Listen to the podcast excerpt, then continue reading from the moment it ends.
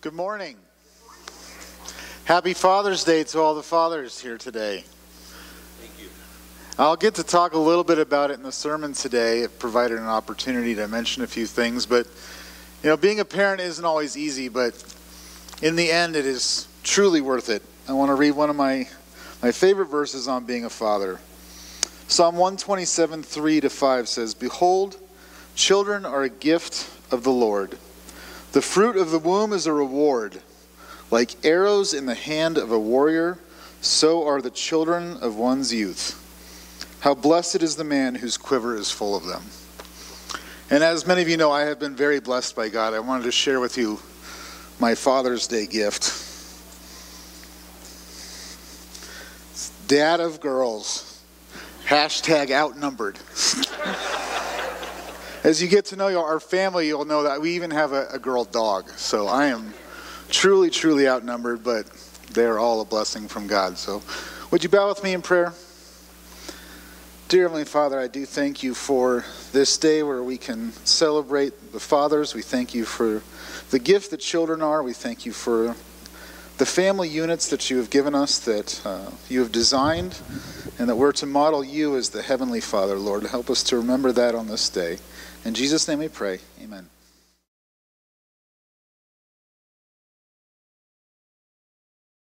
Good morning, everybody. It's good to see you this morning. As we would be normally moving into our time of offering, I would remind you that our offering box is in the foyer next to the welcome counter so that we can give in that way, but without having to pass the offering plate uh, to reduce the contact surfaces to make sure we're staying sanitary and compliant with the uh, CDC guidelines. Uh, that being said, I would remind you that uh, if you are not on our email list, that you would let one of us know so that you can be on that list or there's prayer updates that you're receiving uh, and that you could keep folks in our body in your prayers uh, as you go throughout the week. Let's pray. Father God, thank you so much for who you are, Lord. Thank you so much for the sacrifice that you've made for us on the cross, Lord. And as we're called as believers to give back, Lord, may we give out of the joy of our hearts, Lord, out of the remembrance of what you have done for us and the sacrifice that you have made to bless us abundantly. Father, we love you so much. We pray for our time together this morning that you would be with Craig as he gives the message. And Lord, that you would give us ears to hear, Lord, that we would not leave this room unchanged by you, but Lord, that you would challenge us and change us. We love you, Lord, so much. In Jesus' name we pray. Amen.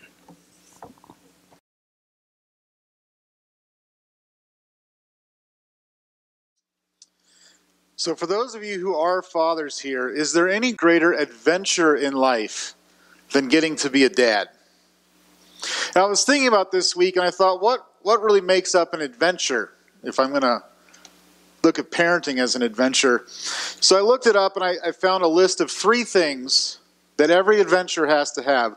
One, it has to be a challenge. And I would say that parenting is definitely a challenge. Number two, it said it takes bravery because there will be risks. And third, there's always a reward to an adventure. You're striving for something, there's something there at the end. And parenting is such a reward. You know, I've had the blessing of being present at each one of my children's births. And that moment that after 40 weeks of praying and planning and hoping and expecting, that you witness this life come into the world, this tiny, beautiful, and precious life that is given to you by God and that you had a, a part in creating. I want to tell you one of my favorite stories to tell about becoming a dad. This was actually the moment I became a father. Um, when Kaylin was born, we didn't know if she was going to be a little boy or a little girl. And so, after hours and hours of labor, there came Kaylin. And the nurse handed her to me, and I was holding her, and the nurse said, Dad, tell mom if it's a little boy or a little girl. And I was crying so hard that I couldn't see. And then I, I, said, I don't know. And the nurse said, Well, it's not that complicated. I said, I can't see. And I was trying to, with my one free hand, wipe my eyes. And she said, You have a little girl. And since that moment with Kaylin and with each one of my daughters, my heart is full of love. But it's a love that is a daily challenge, a love that takes bravery, but it is a love that is so rewarding. For all of you parents, we're so familiar with the day to day life of having children, what they're like, the ways they challenge us, the ways they reward us. But even for those who aren't parents, I mean, youth is like the universal example because we have all been there. And even if it's been a while since we've been there, we can see children all around us in the ways they act and the things they do. Today, Jesus is going to use a small child as his example. In Matthew 18, through a small child, Jesus is going to highlight the need for humility. Jesus is going to show us that humility is the key. Humility is the key. Would you pray with me as we begin? Dear Heavenly Father, I do thank you again for this day, this chance to be here and to worship together, to open your word together. Again, Lord, speak through me this morning. Help me to be clear and to get across what you've laid on my heart. In Jesus' name we pray. Amen. So today we're going to be in Matthew 18. We'll be looking at verses 1 through 14. As we begin to look at verses 1 through 3, we'll see that humility is the key to kingdom entrance. Humility is the key to kingdom entrance. Beginning in verse 1, it says that at that time the disciples came to Jesus and said, Who then is the greatest in the kingdom of heaven?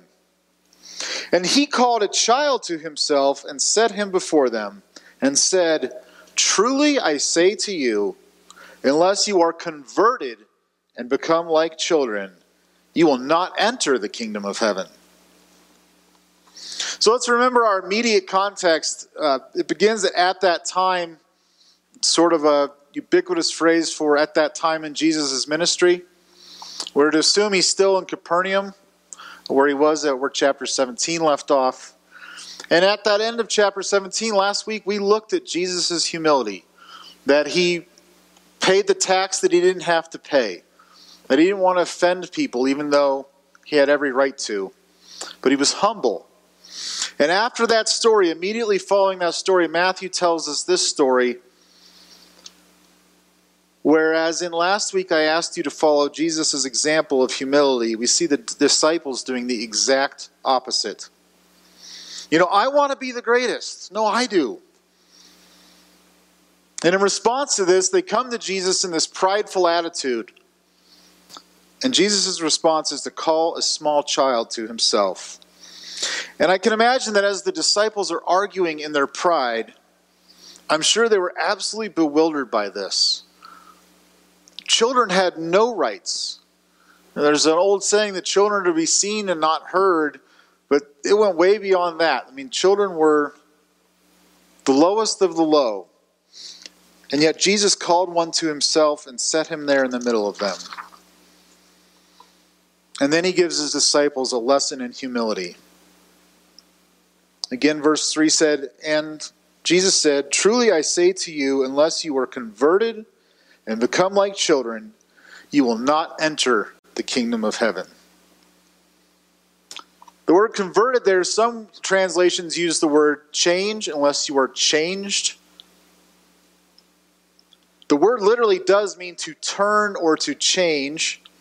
And the idea that Jesus is getting across here is that, that pride, self sufficiency, self reliance, all the things the disciples are currently showing, I mean, that's the natural state of man. That's all of our natural state. So to believe, to gain eternal life through faith, to be able to trust in Jesus, you can't be trusting in yourself. So unless you are converted or changed to become like children, you will not enter the kingdom of heaven. Why is Jesus saying this to his disciples? Haven't these men already believed in him? You know, as the, the stories are told of these men being called, they saw this potential of him being the Messiah. And as we've read, they have believed that. Uh, John makes it clear very early in his gospel in John 2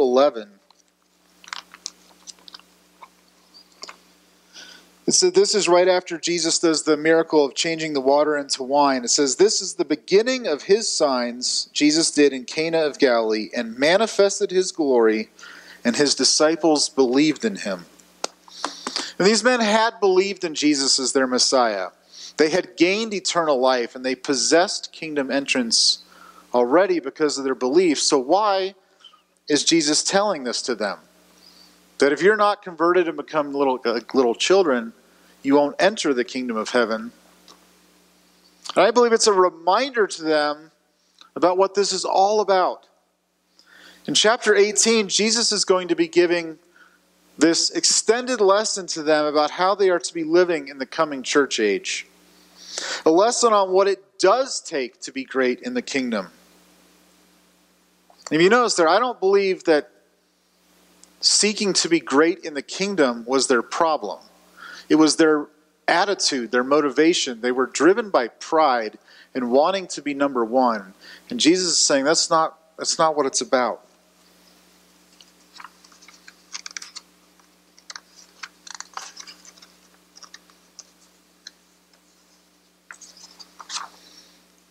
Jesus takes them back to the basics where it all starts childlike faith. Do you remember what it was like to be a child? Know, I have memories that go back to maybe kindergarten, maybe a couple before that. But throughout childhood, until you really start maturing into adulthood, it seems like the entire world around you is bigger than you are. Nothing fits you. Everything is heavy, it's big. And those are the physical things, but even the non physical things like problems, they just seem overwhelming. And I can remember when I was a child that it didn't seem to matter what I came across, whether it was something physical that I had to move or do, or whether it was a problem, I just felt for sure that my dad could handle it. There was nothing he couldn't do. And now, as a father, when I think of the rewards I feel as a dad, when one of my children realizes that there's something they can't do and they come to me and they say, Daddy, can you help me with this? Are being changed, are being converted in our thinking to let go of our pride and to come to God in need of a Savior. And then to believe in Jesus as that Savior, God's provision for what we could never do with the dependence of a child. I mean, that is foundational to what the kingdom is. So Jesus gives them this foundation that they already should have known, that they have believed in but he takes them back to those basics, and then upon that foundation, he's going to build on that. In verses 4 and 5, he's going to show us that humility is the key to kingdom greatness as well. Verses 4 and 5. Whoever then humbles himself as a child, as this child, he is the greatest in the kingdom of heaven. And whoever receives one such one such child in my name receives me. So, humbling yourself as a child is the key to getting into the kingdom. And then living a life in humility is the key to greatness. And this is just so backwards from our natural state, from everything we see around us, from what the world tells us. I mean, jockeying for position, building ourselves up, that's what we want to do. That's what we feel like we need to do. I can think back to my former career, and it was a small business. I mean, maybe 15 or so fellow employees. And I can tell you, in that environment, being humble did not pay. At staff meetings, there was never a shortage of those seeking to take the credit for themselves for anything that had gone well. There was this unwritten rule that you had to shine the light on yourself to build yourself up if you wanted to adv- advance. Excuse me. And by doing those things, you were rewarded. And so it was a cycle that just continued of pride and arrogance because if you built yourself up, if you patted yourself on the back, if you made your accomplishments known, you were rewarded in your position or in your compensation. And that was a small business. I can only imagine the competitiveness of the corporate world. But as evidenced here by the disciples, none of that is new. This is not a, a new phenomenon. This has been going on as long as man has been around. But Jesus says, when it comes to my kingdom, you've got it all wrong. Don't live like the world and expect to be rewarded in heaven. Again, verse 5 says that whoever receives one such child in my name receives me. It's important to notice here that Jesus has shifted from speaking of a literal child, a child that he brought to himself and placed in the middle of them, to speaking about those who believe in him as children. The one such there, the one such child, is someone who has believed in him. And by saying that receive, if you receive someone, Jesus is pointing to hospitality, to encouragement, to support for those who have believed in him. So if in humility we are serving one another, we are serving our Lord. By encouraging one another, we are encouraging Him. We cannot please Him by serving with self arrogance. Instead, we are to humbly serve one another. Now, I think about this idea of receiving someone else, and especially how Jesus, is used, Jesus uses this metaphor as receiving a child. It's important to me how my children are received. I can think back I had a friend that got married some years ago, and he was a close friend, and I traveled a long ways with my family to go to his wedding. But it was a no children allowed wedding. And it I was happy for him. It was a great day. But I just sort of felt like in a celebration time I was leaving part of myself. My wife and I were leaving part of ourselves at home. And our children weren't received. Then I think in comparison, I'll tell you about our first visit here. The leadership of the church got us a hotel room that had a little fort in the room, and the girls each had a bunk bed. And they just thought that was the coolest thing ever. And then every person we met took the time to get to know my daughters, not just myself. And one of my daughters has a food allergy, and every effort was made to make sure that she was taken care of along with everyone else. And as we got to know people, I would look over and I would see them playing with people and getting to know people. And both my wife and I, we were so encouraged by that. That it doesn't just matter that we fit in. We were looking for a place that would love our family, and our children were received here. And so as I look at this as being received, encouraged, supported, And that's what I think of. And that's what we're to do for one another. Well, continuing this metaphor of believers as children, Jesus te- continues to teach on how we are to live in regards to one another. And in verses 6 and 9, he shows us that humility is the key to building one another up. Humility is the key to building one another up.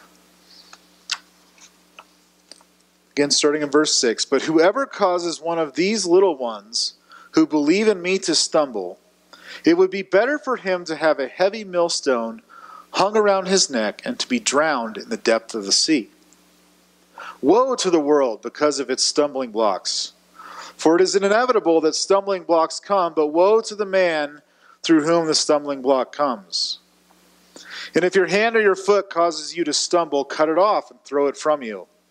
It is better for you to enter life crippled or lame than to have two hands or two feet and be cast into the eternal fire. If your eye causes you to stumble, pluck it out and throw it from you.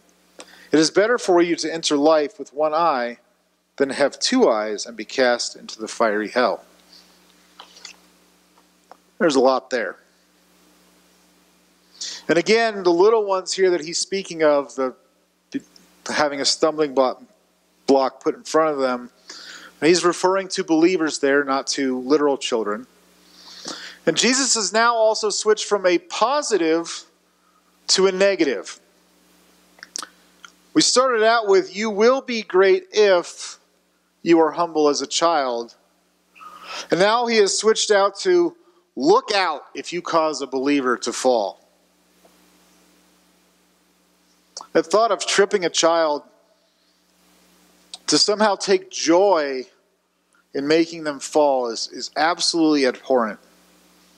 It's funny, I wrote this illustration this week and it, it came true again this morning. Our three year old loves to try and keep up with her big sisters. And a lot of times her feet get moving faster than her body can, or her body's moving faster than her feet, and she tumbles. And sometimes she tumbles hard. This morning she evidently tumbled into a door. And it's so heartbreaking to hear her cry. And to think that there are people out there that want to do that to us as believers. That as God views us as his little children, there are people out there who purposefully want to trip us up, to see us fall, to see that pain. Jesus said it would be better off to be drowned by hanging a millstone around your neck. And the word for millstone here is not, evidently, there was two kinds, and the word differentiates which one is which. This was the one turned by the donkey. This was the enormous stone that would ground the grain that had, took a donkey to turn it around. And Jesus said, It's better for you to have that tied to your neck and thrown into the water than to turn one person who follows him. It's interesting reading that. It sort of sounds like the mob, but instead of cement shoes, it's a stone necktie. But this is a dire warning. This is not something that Jesus says I take lightly. Especially to the Jewish audience who, evidently, as I was reading this week, they had an extreme fear of drowning. In fact, the Romans and the Greeks both used drowning as a form of capital punishment, uh, but the Jews would never allow it. But then Jesus continues in verse 7 after this first warning, which was to everyone believers don't trip up other believers, unbelievers don't trip up believers. Jesus specifically warns the world or the sinful, unbelieving people about causing stumbling blocks. He says that basically, this is a sinful world. I know they're out there. But woe to you if it's you that brings it. Don't intentionally lead one of my little ones away. Know, my first roommate in college was one of the most brilliant people I have ever met. He uh, was on school on a full ride biology scholarship, and I got to know a lot of his friends in the biology department our freshman year. And um, a lot of them would come and ask me, they'd say, How much does he study? I'm like, He never studies. And I was a communications major. So my freshman year, we went mountain biking every day and went down to the pool hall and we had a lot of fun. Dave never studied. And they were just astonished. They said, He is blowing the curve for all of us. He gets a 100 on every test. He was just, he had a brilliant, brilliant mind. And he was raised in a Christian home and he loved the Lord. And we did Bible studies together. We went to church together. We did all these things. And about three years into college, our junior year after that, he went to Alaska for the summer to work a fishing boat. And the captain of that fishing boat introduced Dave to drugs. Within a year, Dave had dropped out of school. Uh, last I talked to him, maybe a year ago, he's he's my age in his late 30s. He's valeting cars and uh, doesn't go to church anymore. Evidently, has written off his faith. And I just think about that man who took this brilliant, innocent young man who loved the Lord and he turned him.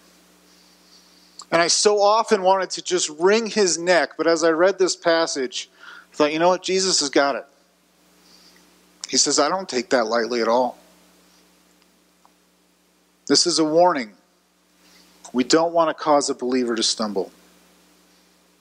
Then in verses 8 and 9, Jesus says that it would be better to injure yourself than to end up in hell. You know, to cut off a hand or a foot if that's what's causing you to sin, to pluck out your eye if that's what's causing you to sin. Have you ever played the game Would You Rather? I don't really like hypothetical questions, so it's not my favorite game. But in this game, you're to ask someone else a hypothetical question designed to make the other person think about something that they would have to give up. Like, would you rather spend a year in jail as an innocent man or have a year taken off your life? What would you value more? These questions make you think about what's most important to you, and I believe that's what Jesus is doing here. I read one place that he is being both hyperbolic and hypothetical because we know that we can't stop sinning. This is to the world, these people that are bringing the stumbling blocks, and no amount of self mutilation is going to bring righteousness in their life. There's nothing that they could do to stop the sin, to make them right before God. But I think that as we read this, we should think about the comparison as a would you rather? What is more important in my life? The sin I'm holding on to, or my hand, or my foot, or my eye? You take the comparison of if that was possible, what would you rather have? And knowing what Jesus has done for us, we don't have to make that choice. But we still have the ability to sin. And so as we look at our sin, can look at it in that light of it'd be better to, to lose that hand than to continue sinning, or to pluck out my eye than to continue sinning. So my point for this section was that humility was the key to building one another up. And I'm I'm saying that because it's the opposite of what Jesus is warning his disciples about here. You know, nothing good will come from dwelling in your pride. By causing another believer to stumble as you fight your way to the top, but by living humbly, we're delivered from that. And as a result, we will be receiving one another, building one another up, as Jesus described in verse 4. And so I see that as this, I look at these warnings and I go, well, the opposite side of that is we're living in the community that He wants us to. We're building one another up because of the humility we had. Now, in our last section, verses 10 to 14, Jesus further illustrates how He views believers, His little ones. And He shows us that humility is the key to a proper view of, of believers. Humility is the key to a proper view of believers. We'll read verses 10 to 14. See that you do not despise one of these little ones, for I say to you that their angels in heaven continually see the face of my Father who is in heaven. For the Son of Man has come to save that which was lost. What do you think? If any man has a hundred sheep and one of them has gone astray, does he not leave the ninety nine on the mountains and go and search for the one that is straying? If it turns out that he finds it, truly I say to you, he rejoices over it more than over the 99 which have not gone astray. So it is not the will of your Father who is in heaven that one of these little ones perish. You know, if I if I am living a prideful life, if I am patting myself on my back for my salvation, for my good works, for my self-perceived piety, it's really easy to look down on one another. It's really easy to despise someone else, to feel better about myself than them, even though I have no good reason to.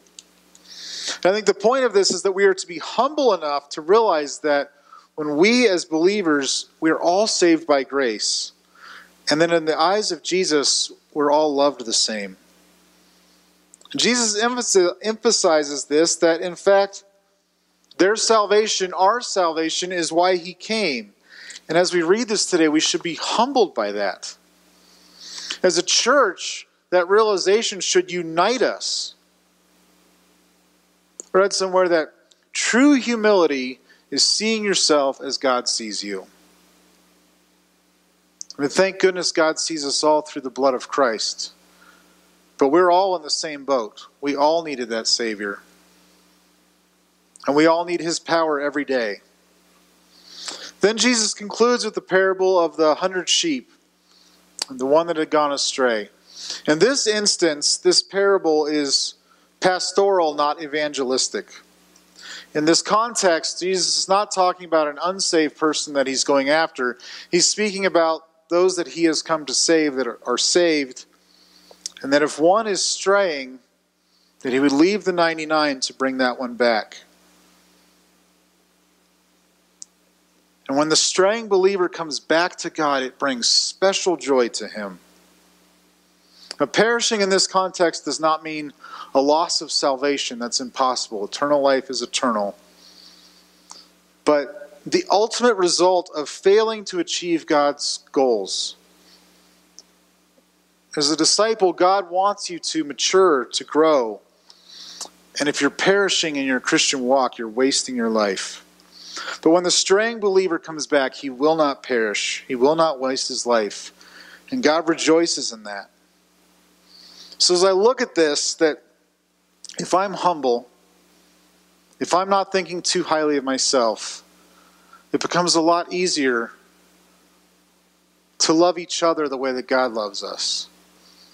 To view myself the way He sees me, and then to see others with the love that He has for them, love that He wants me to have for them. So let us strive to view each other in this way, to love one another out of humility that flows from what Christ did for us on the cross, for each and every one of us. Humility is the key to a proper view of fellow believers. So, on this Father's Day, I want you to think about our Heavenly Father who gave His only Son for us. You know, I didn't deserve that, and the scripture is clear none of us did. But God sent Him anyways. He loved the world so much that he sent Jesus, and through childlike faith, we can spend eternity with him. But in the here and now, it gets even better. Jesus taught us how we can live to please the Father. I remember as a child, I wanted to please my dad. And in my home, I, I have good girls, and I can tell they want to please us. But I'll tell you, one of the buzzwords in our house is attitude. And again, we have good girls. I am very proud of them. But as Erica and I seek to teach them, to correct them, we want to point to not just actions, but attitudes. Those attitudes are exhibited through actions and words. But we know it's not enough to just correct actions. We need to show them why those actions happen. I think that's what Jesus is doing for us here. He's pointing to pride as the antithesis to everything that his kingdom is going to be about. And for us to prepare ourselves for the kingdom, we must cut pride out of our lives. You know, my greatest reward as a father is to see my girls grow in their faith and to see that growth exhibited by their actions. To know that the hard work that Erica and I are putting in is meaning something you know, we love them and we want the best for them. What it must be like for our Heavenly Father to look down and watch us struggling in our pride and our sin. But He still loves us beyond measure. And He too longs to see us grow. And Jesus taught us a valuable lesson here on how we can. We try and look at attitudes in our home, and that's what God looks at. I told you last week, I think that Humility is a bedrock of the church. And we see here that to have this unity, it is essential. And again, this whole sermon on Matthew 18, which will continue next week, is Jesus instructing his disciples on how to live in the church age that is to come. And in response to their pride and their misguided actions that started all of this, I mean, you want to look at the negative to tearing one another down, to making each other stumble, Look at them arguing over who was going to be the greatest. Jesus says, You're missing it. Humility is the key. It's the key to our faith, it's the key to becoming great, it's the key to building one another up, it's the key to having a proper view of one another. And to show this, Jesus used the child. While Jesus was and is the ultimate example of humility, I don't think his disciples would have gotten that here. And so Jesus used the child, something that we can all relate to. Again, let us strive to exhibit the humility that is the foundation of our faith. The faith of a child wholly dependent upon God. Would you close with me in prayer? Dear Heavenly Father, I thank you so much for, again, for your word and for the things it teaches us. Lord, I thank you that we can get to know you because you have told us these things and that we can grow in our relationship with you and grow in our faith and live a life that exhibits the humility that you want us to have. Be with us as we go into this week. Thank you again for this Father's Day and all the faithful fathers who are here. In Jesus' name we pray. Amen.